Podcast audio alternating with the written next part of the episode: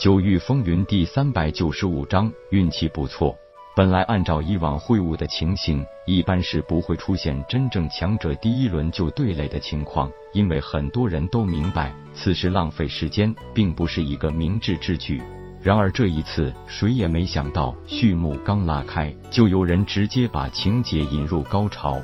李恨和马云龙在所有参赛者中，那也肯定有着第一等的实力，晋级前六十是不会有问题的。但今天就出问题了，因为夜空显得太高调，一一敌二，还把这两人逼得只有招架之功，没有还手之力。这直接让观礼台上的各方势力首领不住赞叹，贺兰奇的脸上更是挂满了笑意。更疯狂的，当然还是铁牛和林长云一战。两人丝毫没有半分留手，竟然从一开始就全力拼杀，这让很多人怀疑两人不但早就认识，而且有不小的仇怨。同是雷属性，一杆长枪对一把重刀，显示出两人又都是力量型战将。每一枪直刺和横扫都直接划破了局部空间。如果这种攻击作用到人身上，那结局很明显，会直接被那种空间力量分割成两半。而林长云的重刀也同样具有每一刀都可以划开空间之力，一旦被击中，后果同样很严重。正所谓是城门失火殃及池鱼。虽然偌大的斗台上全部是化虚境后期少年才俊，但是同阶同级之间的差距，那绝对不是一星半点。铁牛和林长云两人对战发出的能量。对碰后形成了巨大的冲击波，直接连累了很多人，稍不留神就被直接轰下了斗台，甚至修为稍微弱一点的，直接被震得倒地吐血。如果不是同属化虚境后期，直接丢掉性命都不算夸张。众目睽睽之下，离恨和马云龙显得十分憋屈，时不时用眼神向水清柔求援。然而，水清柔不知道是真的只顾着应付敌手没看见，还是故意让他俩难堪。既然是会武，当然并不是生死决战。为了保存各方实力，所以会武期间的比试是不允许轻易夺取对手性命的。夜空展现出比马云龙风属性更快的速度。同时展现出比离恨火属性更猛烈的热度，两种属性的灵力交替使用，这让观礼台上所有强者为之诧异。虽然他们的修为境界都达到了归真境，但是混沌圣体这种特别的体质，并不是谁都有机会知晓的。毕竟当年如果不是吴臣子有机会遇到混元珠，他也不可能知道有混沌圣体这回事。就算是在太虚天，一身具有风雷、水火两种属性灵脉以外的，都被称之为废属性。这小子可以同时拥有风火两属性，不但没有废，还有如此高超的战斗力，这实在打破了所有人的观念。什么时候废灵脉都可以这么厉害了？碾压，纯粹的碾压！离恨和马云龙被夜空轻松的送下了武斗台。当然，这也只是大家外在看到的那样。其实这两人的实力都不弱，虽然是四少帝中最弱的，但两人联手的实力也绝对不是可以随便那个人可以小觑的。不过他们遇到的是夜空，一个比妖孽还妖孽的天纵奇才。当然，最重要的是，因为封天鼎炼化了破天斧的缘故，夜空通过偷天换日的不断演化改进。已经让他拥有了一个彻底属于自己的战绩，被问天直接定名为破天一斧。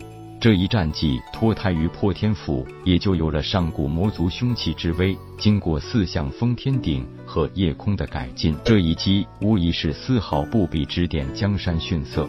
而且这特殊的一击，更是直接针对魔族魔修，说是专门用来击破魔修的战绩，也毫不夸张。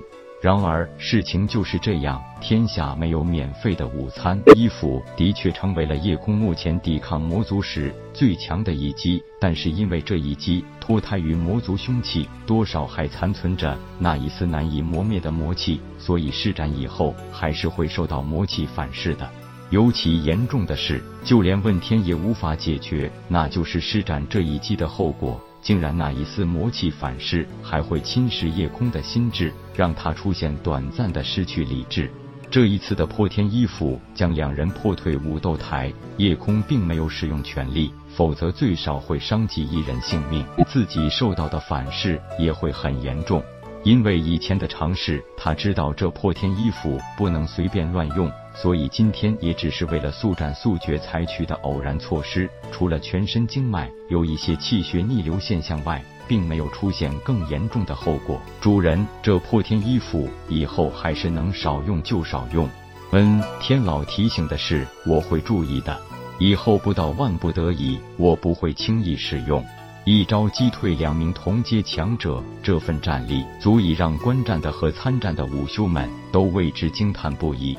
观礼台上的这些老家伙更是眼光如炬，分明就是从夜空这一击里看到了那么一丝丝的诡异霸道气息。虽然像极了魔修，但显然与之略有不同。立于帝俊身边的大弟子帝浩低语道：“师傅，看来这小子将是三弟夺魁的最大阻碍。”帝俊微微点头道：“还有那个黑大个也不可小看。”帝淼道：“这魔族四少帝齐道，不知道是什么目的。按说魔族不一定会对这虚空国感兴趣啊。”帝俊道：“魔族做事向来是不按常理，只要他们不破坏咱们这里的规矩，就不用管他们。几个化虚境的小屁孩，又能翻起什么大浪？”帝浩和帝淼一起道：“什么都逃不出师傅的掌控。”铁牛和林长云的对战并没有结束，但第一轮的淘汰赛已经结束。此刻除了他们两人还在近乎拼命的大战，其他五十八名选手也成了最近的观战者。这时，三长老帝豪忽然出现在武斗台上，直接制止了两人的打斗。此刻站在台上的六十名选手成为第一轮的晋级者。而接下来的第二轮晋级赛规矩更简单，不管你选中谁，只要把对手扔下台，那么你就赢了。少年们，又一轮混战开始了。无语，这直接让夜空无语了。这都是什么乱七八糟的规矩啊？不过此刻六十人中，沐风也在，这小子有些实力，当然运气也不错。然而这第二轮淘汰赛考验更严峻。